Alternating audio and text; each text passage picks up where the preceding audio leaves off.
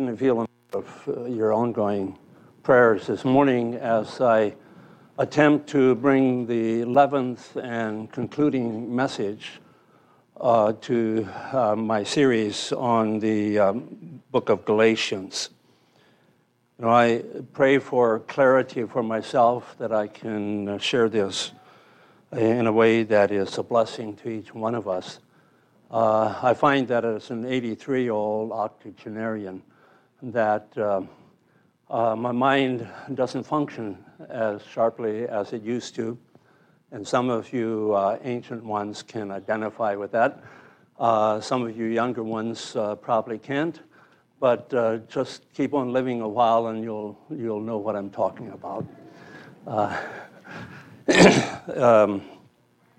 Because it's been over a year that I began this exposition on Galatians, allow me to give a very brief overview of the purpose of this letter to the churches in the province of Galatia, located in the central highlands of Asia Minor.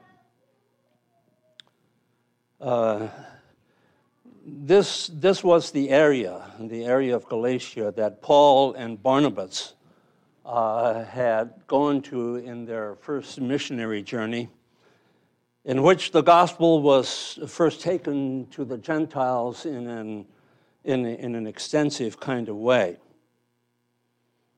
But the preaching of the gospel in the area of Galatia was very effective.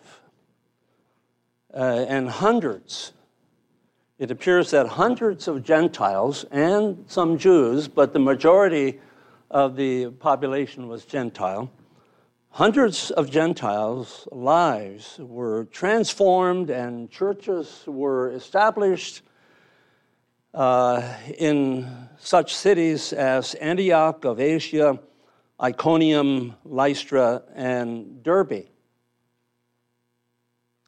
Then it was while Paul and Silas were in Corinth on Paul's second missionary journey that he got word that Judaizers from the area of Jerusalem had come to the Galatian churches and had convinced them that in order to be truly saved, they need to be circumcised and keep the law of Moses. Paul immediately seemed to have wrote this forceful letter to counteract these false and erroneous teachings. In verse 11 of chapter 6, Paul indicates that he wrote this letter by his own hand, himself, which was unusual. I believe it's the only letter that Paul indicated that he wrote himself. Because usually he dictated his letter to someone who was more skilled in writing, perhaps, and they wrote his message for him. Here in verse 11, he seems to apologize for his atrocious handwriting, and perhaps this indicates some of the urgency that he felt concerning what was taking place here in the churches in Galatia. So in chapters 1 and 2, Paul reinforces the truth of the gospel. In chapters 3 and 4, he characterizes the false gospel of the Judaizers, the false gospel of what is often called legalism. In chapter 5, Paul presented the way of life made possible for the believer who lives and walks by the Spirit, which is made possible by the true gospel. Isn't it interesting that a false gospel does not enable one to live above one's sinful propensities. The lust of the flesh, as Paul calls it in Galatians chapter 5. But the true gospel does. And Paul reinforces this in chapter 5. Now, Paul concludes this epistle in the Galatians with some concluding themes or exhortations in chapter 6. I've lifted the title for my message this morning to you, this concluding message, from verse 14, which is probably a very familiar verse to all of us. I hope it is, because it's a very powerful statement on Paul's part. When Paul said, God forbid that I should glory, save in the cross of our Lord Jesus Christ, by whom the world is crucified unto me, and I unto the world. And so I've entitled this message, Be Careful What You Glory In. Be careful what you glory in. Because what you glory in is what determines the focus of your life. It's what gets your energy. Twice Paul said to the believers in Corinth, let him that glorieth glory in the Lord. That's important. Because if we glory in the Lord, then the Lord gets our focus. The Lord gets our energy, if you please. Well, I find there are three concluding themes in Galatians chapter 6 that I would have you look at this morning. And the first one is from verses 1 through 10. And here in verses 1 through 10, Paul tells us, or tells the church in Galatia, and he's speaking to us here this morning, I hope, how to restore and energize each other in the body of Christ. So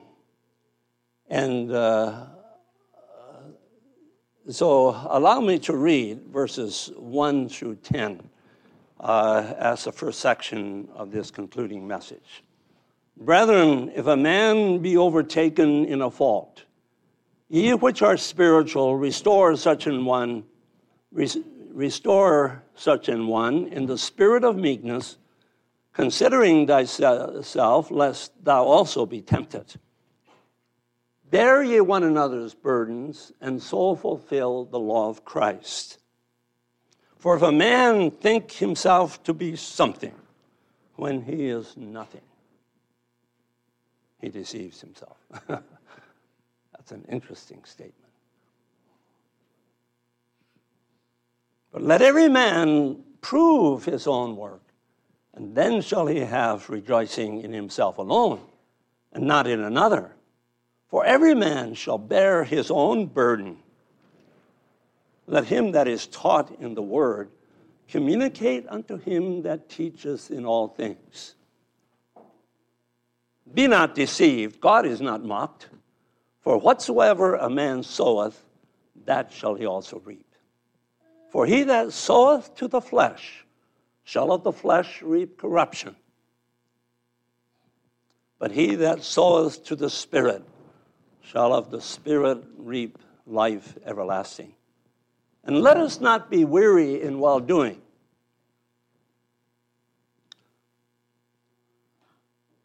For in due season we shall reap if we faint not. As we have therefore opportunity, let us do good unto all men, especially unto them who are of the household of faith. There are I find in these 10 verses that Paul lifts out three things that is important for us as a church. And it was important to the church in Galatia as to how we can restore and energize each other in the body of Christ. First of all, he addresses those who are struggling with sin in the church. And he tells them how to restore and help those that are struggling with sin. And so he says, if anyone is overtaken in a fault, the word fault here is an unfortunate translation for the Greek word that is used in the text here. Because fault to us, I don't know how the word fault was, how people perceived that back when this was translated in the 15th, 16th century in the King James Version. But to us, fault usually means some minor mistake of some kind. And Paul is not talking about some minor mistake. The word that is actually used here is the word that should be translated trespass or sin. So how to restore and help those that are struggling with sin. So if anyone is overtaken in a sin, in a trespass, is really the Paul's focus here. So if anyone in the church is dealing with sin, this is what should happen. You know, we don't often reveal our sins to each other, do we? You know, I haven't heard anybody, including myself, confess sin here in this congregation for a long time. So maybe we're not dealing with that kind of struggle. But knowing something about human nature, because I know myself somewhat. I know that we do have occasionally struggles with sin or trespasses. Anybody want to say amen to that? I was sort of weak, but that was a good beginning. Yes, if anybody is struggling with sin, ye which are spiritual, restore such a one. So what does it mean to be spiritual? Are you spiritual? Am I spiritual? Who's spiritual in here this morning?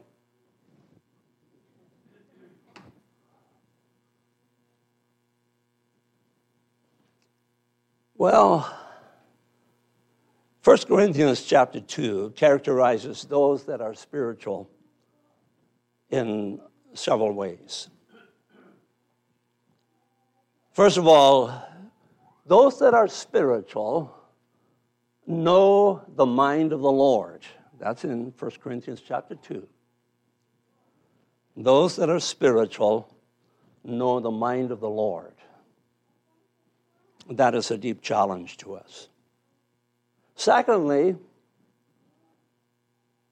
those who are spiritual are those who are of full age, who have their senses exercised so as to discern good and evil.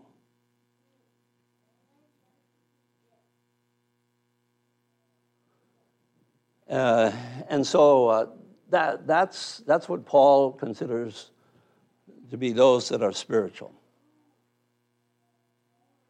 And thirdly, those that are perfect. That's another characterization, meaning those who are mature. Versus those who are carnal or babes in Christ, which he describes in 1 Corinthians chapter 3 then.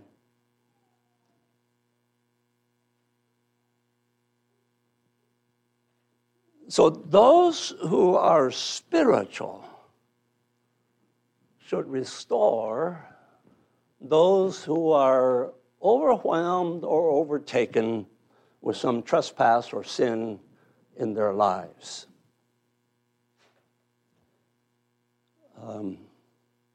Please take note how Paul writes this, that those who help others with their sins and trespasses.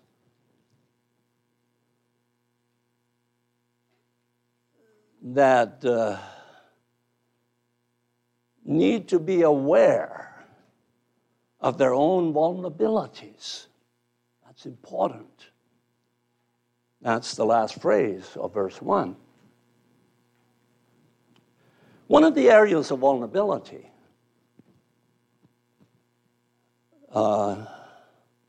one has who helps another deal with his or her sins is having an attitude of superiority and pride.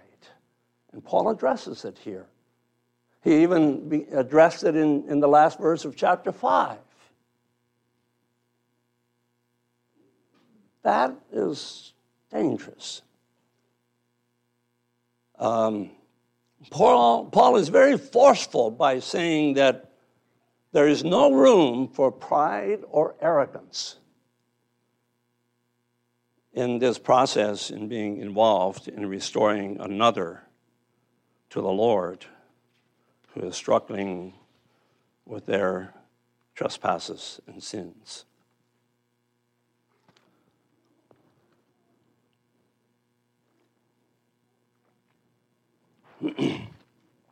So that's the first instruction Paul gives in his concluding passage here in Galatians chapter 6. The second instruction he gives is that we should bear one another's burdens and so fulfill the law of Christ. That's verse 2. Now, some commentators indicate that Paul is still referring to helping each other with their sins and trespasses here. However, I take verse 2 to mean that we should gather around those in the church fellowship who are experiencing heavy and debilitating trials and difficulties. That's different than struggling with sin. The word burdens here indicates a heavy load that can overwhelm the one who is carrying it. Paul says, by bearing one another's burdens, you fulfill the law of Christ.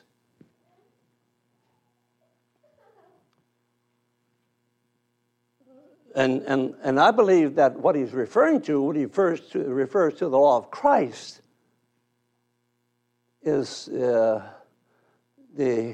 Christ's command, especially in the upper room discourse and as well as in other places, in terms of loving one another. See, Jesus said to the disciples in John chapter 13 that a new commandment I give unto you in relation to this matter of loving one another. The old commandment that you have from the old economy is that you should love one another as you love your own self. Do unto others as they do, not as they do unto you.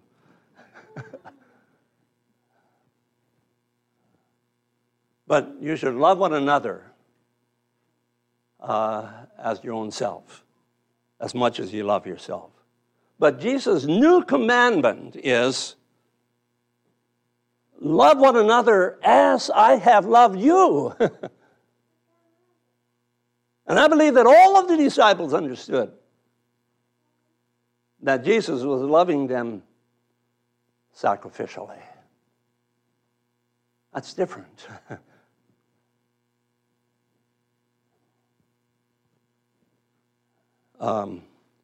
So I believe that's the law of Christ. Love one another sacrificially in relation when it comes to being impelled to bear one another's burden. That fulfills the law of Christ.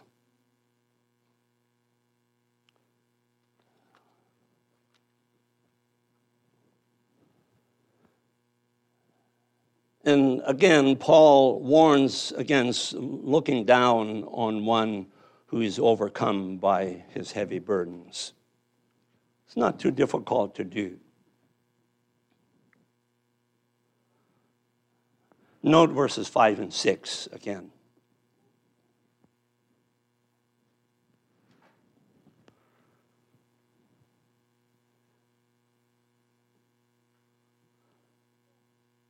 Every man should bear his own burden. Well, let me start with verse 3. For if a man think himself, it's in this context that of bearing one another's burdens that he says, if a man thinks himself to be something when he is nothing, he deceiveth himself. Let every man prove his own work, and then shall he have rejoicing in himself alone and not in another. For every man shall bear his own burden. Let him that is taught in the word communicate unto him that teaches in all good things.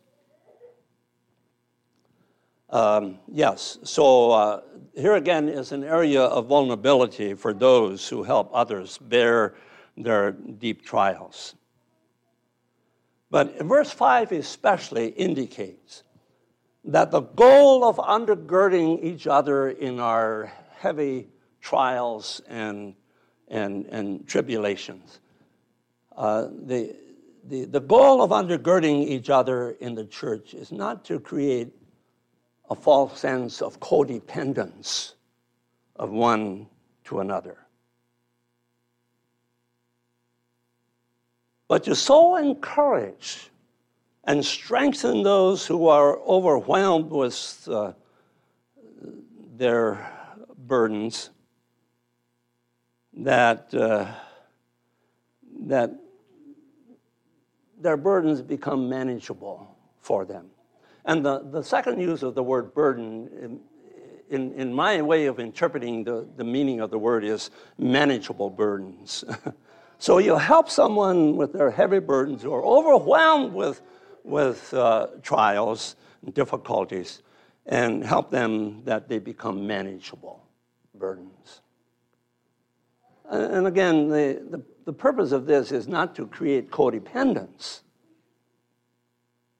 although we should have a sense of dependence on one another, but I'm talking about the danger of establishing an unhealthy relationship called codependence.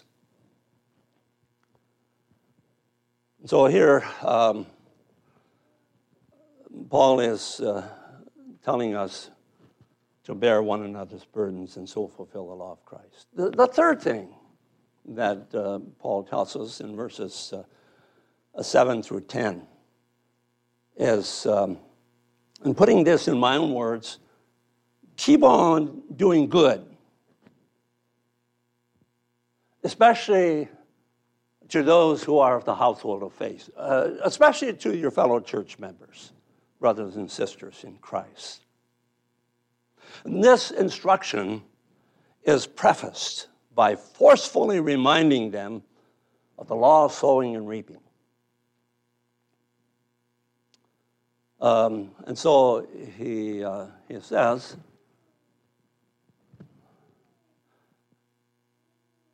"Be not deceived, God is not mocked, for whatsoever a man soweth, that shall he also reap.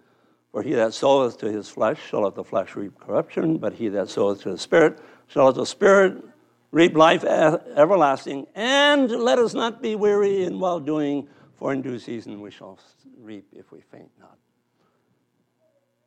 So he, like I said, he prefaces this instruction to do good one to another. And you see, three things about this law of sowing and reaping, just briefly. First of all, this law of sowing and reaping, as we know, is inexorable. Now, I use that big word not to impress you that I know what it means. But I believe that preaching should also stimulate the mind, engage the mind as well as the spirit. And I've told my students this often, and I tell it to you, and I've probably told it to you before, that the mind is a muscle, more like a muscle than a bone. It can be stretched. And if you keep stretching your mind, it will sort of postpone Alzheimer's for you.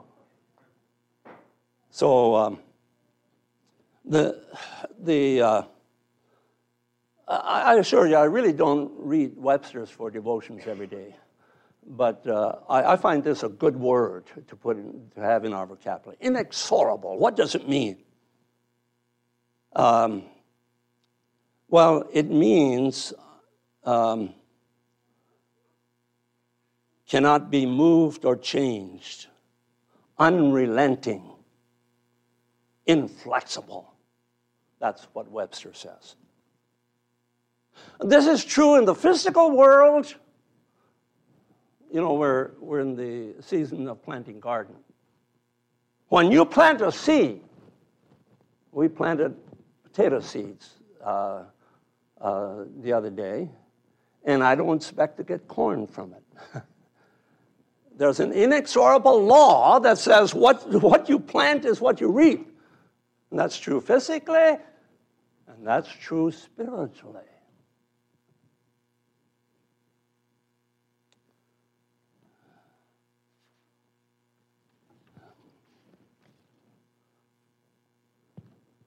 Secondly, this law of sowing and reaping is both a warning and an encouragement. Paul here uses it as a word of encouragement, really. He says, keep on doing good. So he says, do good. Keep on doing good to one another, because if you don't get weary, you will reap what you sow. So it's really a word of encouragement. He uses this as a word of encouragement.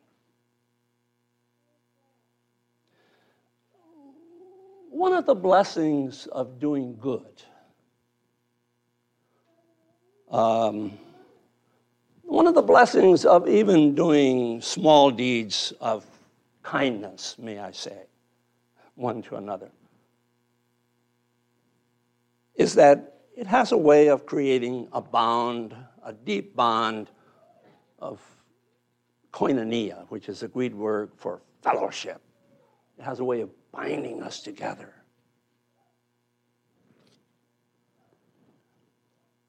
That is enduring and life-giving to each other.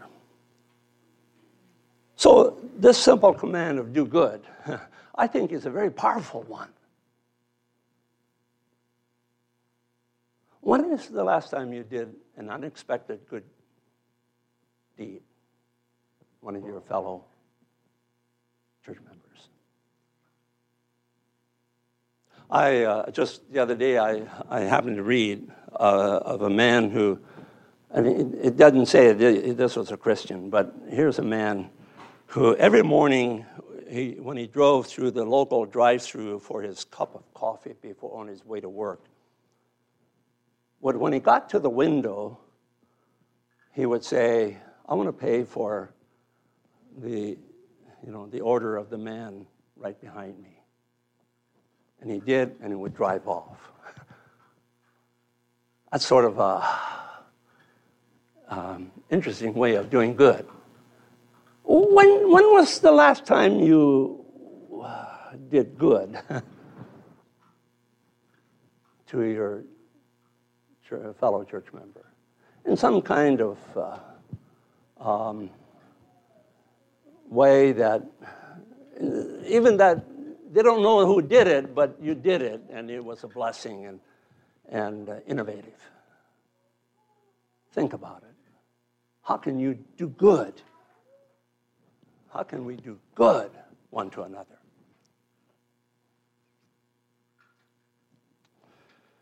Well, in the concluding section of Paul's letter to the Galatians, Paul gives a personal word of testimony, and this is verses 11 through 18. I'd like to read that. "You see how large a letter I have written unto you with mine own hand. As many as desire to make a fair show in the flesh, they constrain you to be circumcised, only lest they should suffer persecution for the cross of Christ.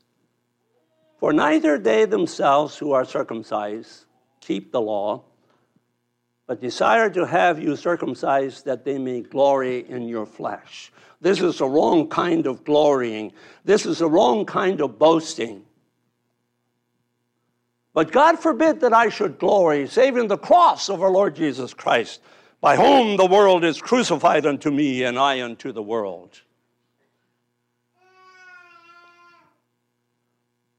For in Christ Jesus neither circumcision availeth anything, nor uncircumcision, but a new creature." And a new creature does not come through the rite of circumcision or keeping the law of Moses, but it comes through the cross of our Lord Jesus Christ.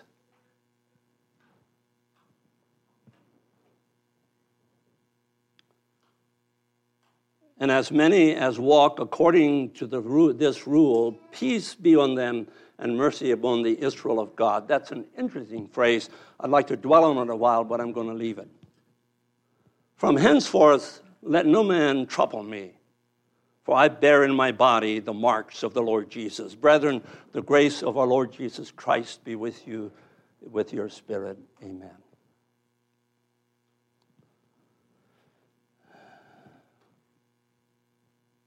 So here, I'm going to notice how that Paul gives a personal word of testimony. And Paul tells us what is the central focus of his life. And I'd like to go to verse 14 for that.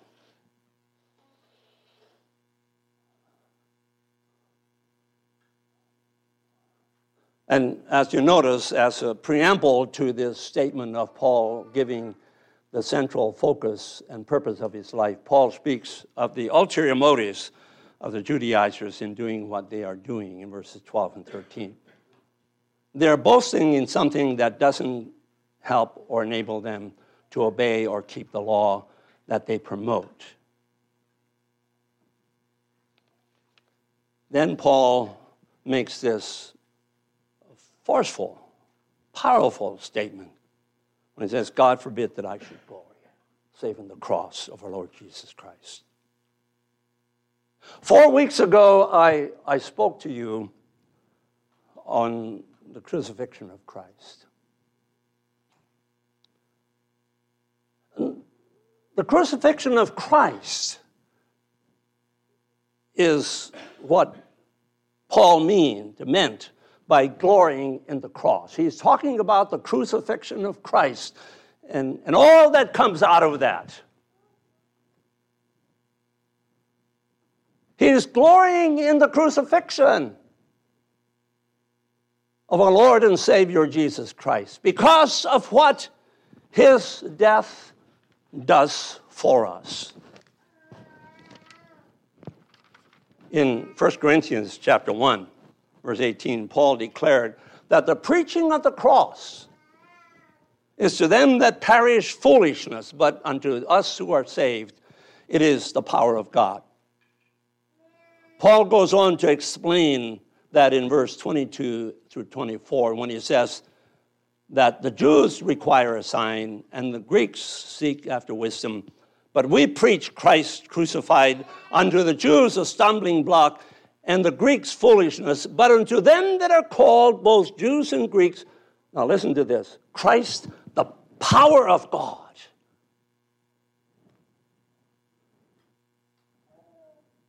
And the wisdom of God. Then Paul goes on to explain in 1 Corinthians chapter 2, verses 1 and 2, and said, And I, brethren, when I came to you, came not with excellence of speech or wisdom, declaring unto you the testimony of God, for I determined not to know anything among you save Jesus Christ and him crucified. That's the cross.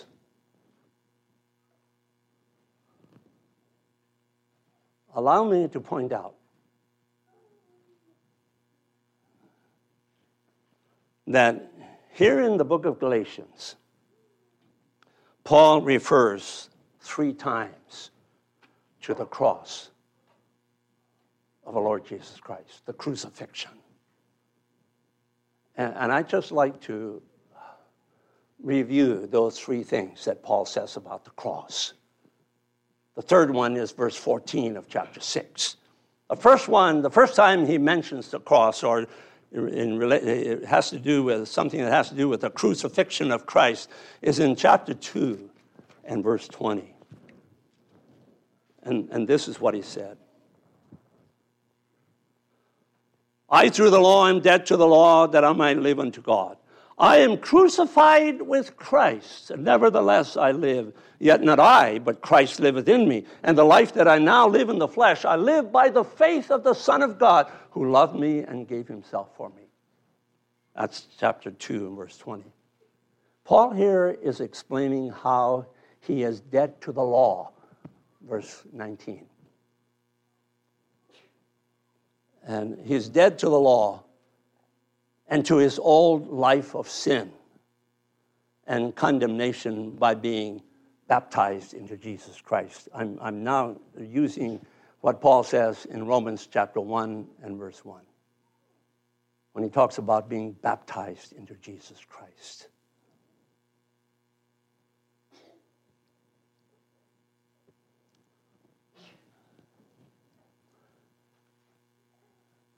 Paul declares that I am, and here is the present perfect tense, I have been and continue to be crucified with Christ. And in order to understand this, what Paul is saying here to the full extent, you really need to go back and study Romans chapter 6 and verses 1 through 11, and what he says about this matter of being baptized into Jesus Christ and therefore being baptized into his death and being buried with him being raised in the likeness of Jesus' resurrection. Really need to understand that deeply. In essence, let me only say, because of lack of time, that Paul is saying here in Galatians chapter 2 and verse 20, that what stands between me and my old self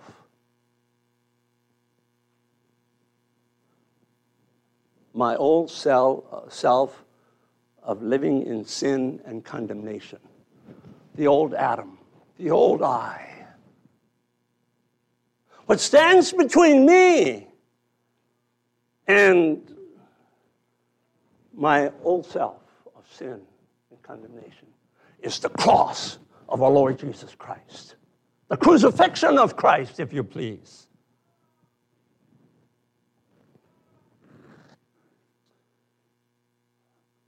According to Colossians chapter 2 and verse 14, Jesus on the cross took the indictment of my sins and nailed it to his cross, thereby disannulling the indictment and taking it out of the way.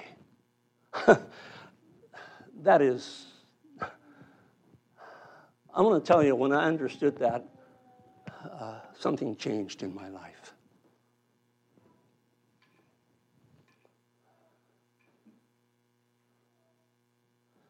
Yes, I rejoice greatly this morning that the cross of my Lord and Savior Jesus Christ, the crucifixion of Jesus, stands firmly between me and my old self, and I am freed thereby from it.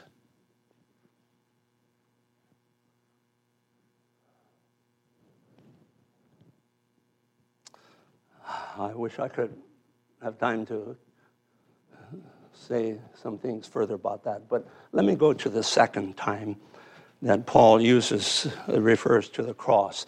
That's in chapter 5 and verse 24. And this is what it says.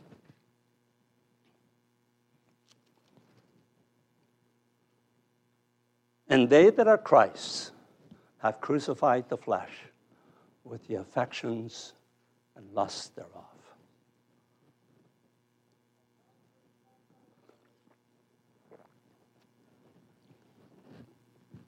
We need to remember that here in verse 24 is part of the concluding statement of what Paul has said about the works of the flesh and the fruit of the Spirit.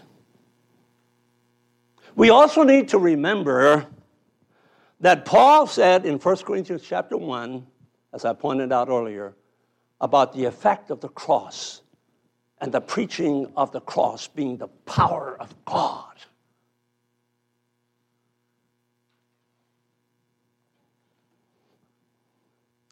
So in essence, I hear Paul saying here that the cross stands not only between me and my old self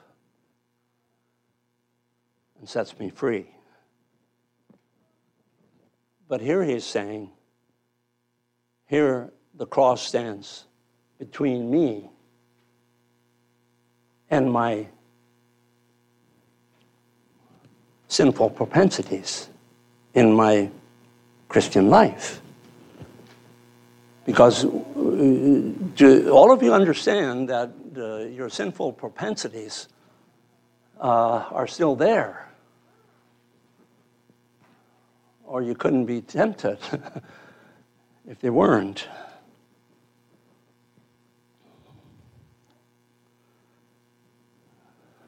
So in essence, I hear Paul saying here that the cross stands between me and the flesh, as Paul described it in chapter 5.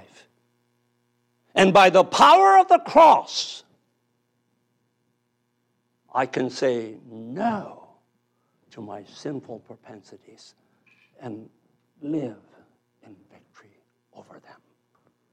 That's huge. That's the key to the victorious Christian life, as far as I'm concerned.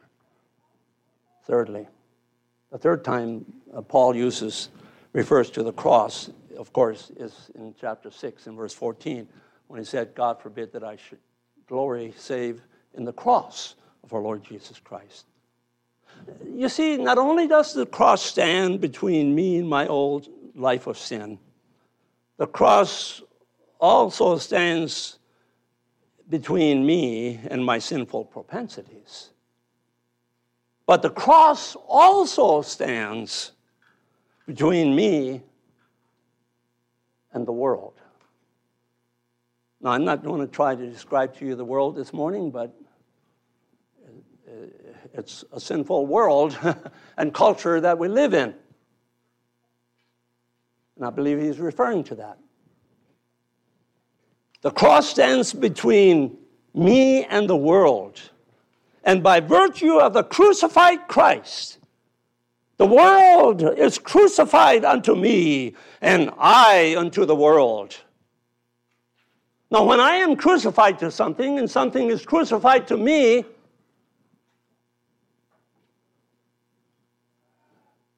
that thing is dead to me, and I am dead to it. That's, in essence, what Paul is saying.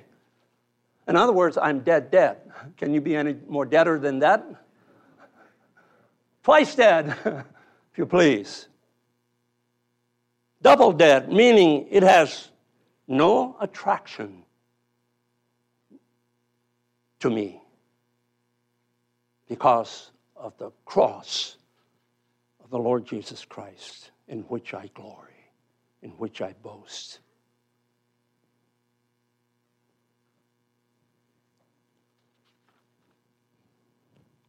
The second verse of the song, Open the Wells of Grace and Salvation, familiar song, says, Dead to the world would I be, O Father, a dead unto sin and alive unto thee. Crucify all the earthly within me, emptied of sin and self would I be. I just want to reinforce the fact that that is made possible through the cross of our Lord Jesus Christ. Keep that in view. The final little gem that I would highlight here in this last section of the epistle to the Galatians. Paul gives testimony in verse 17 that he bears in his body the marks of the Lord Jesus. Did you notice that? From henceforth, let no man trouble me. Not sure what all Paul is saying there. Is he saying, don't bother me with trivial things?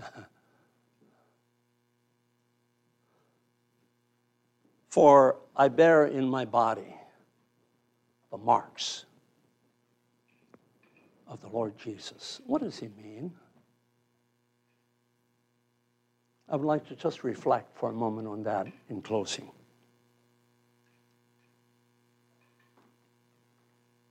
The word marks here indicates brand marks. Burned into one's body that indicate who we belong to. Understand that slaves in these times in the Roman Empire were branded by their masters by a brand, either on the forehead or somewhere visible on the body, that indicated who they belonged to. So it was difficult to run away from slavery at that time because you were branded. It was burned into your flesh, under your skin. So the word marks indicates brand marks burned into one's body that indicate who we belong to. What he is referring to is that he considers the scars that he carried in his physical body, which he received as a result of being, for one thing, stoned while he was preaching the gospel to the Galatian churches. And if you don't believe that being stoned to the point where they consider you to be dead, that it's going to leave some marks, even in the area of your head. Because when a stone as big as my fist or bigger hits you like that, it's going to mark you. And Paul says, I have marks of persecution. And I carry those marks as brand marks that show who I belong to.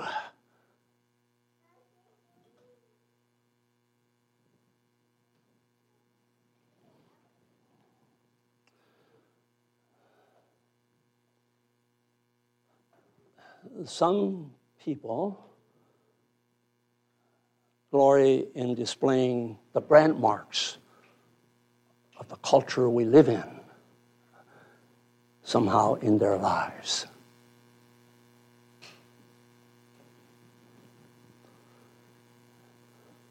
But my prayer that for Faith Christian is that we glory in bearing the marks of Jesus Christ without apology, without any sense of shame.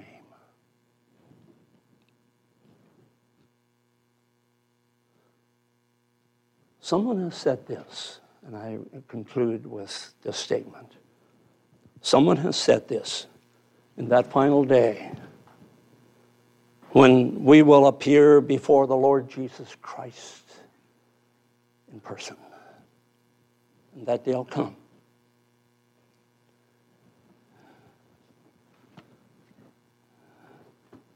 He will not examine us for medals, but he'll examine us for scars.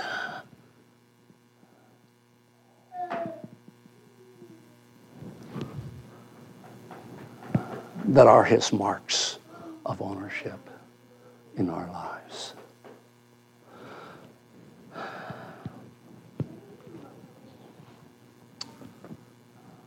God bless you. As you consider these things, I want to tell you that preaching through the book of Galatians has been an interesting journey for me. It's not been an easy one, but it's been an interesting one. But if you forget everything else, don't forget to glory in the cross of our Lord Jesus Christ, by whom the world is crucified unto me, and I unto the world. Would you stand?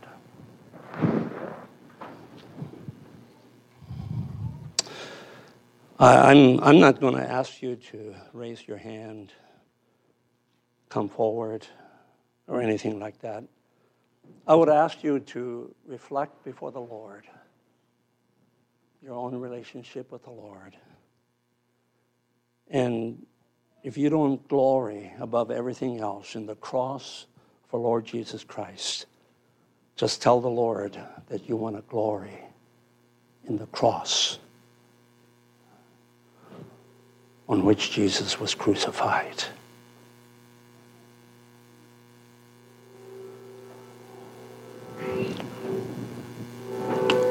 Thank you, Lord, for Paul's powerful testimony. And I pray that somehow it would become our testimony as we go from here.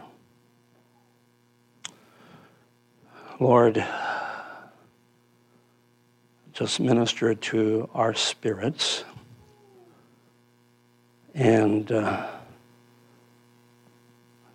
and call us to yourself in a deep way this morning.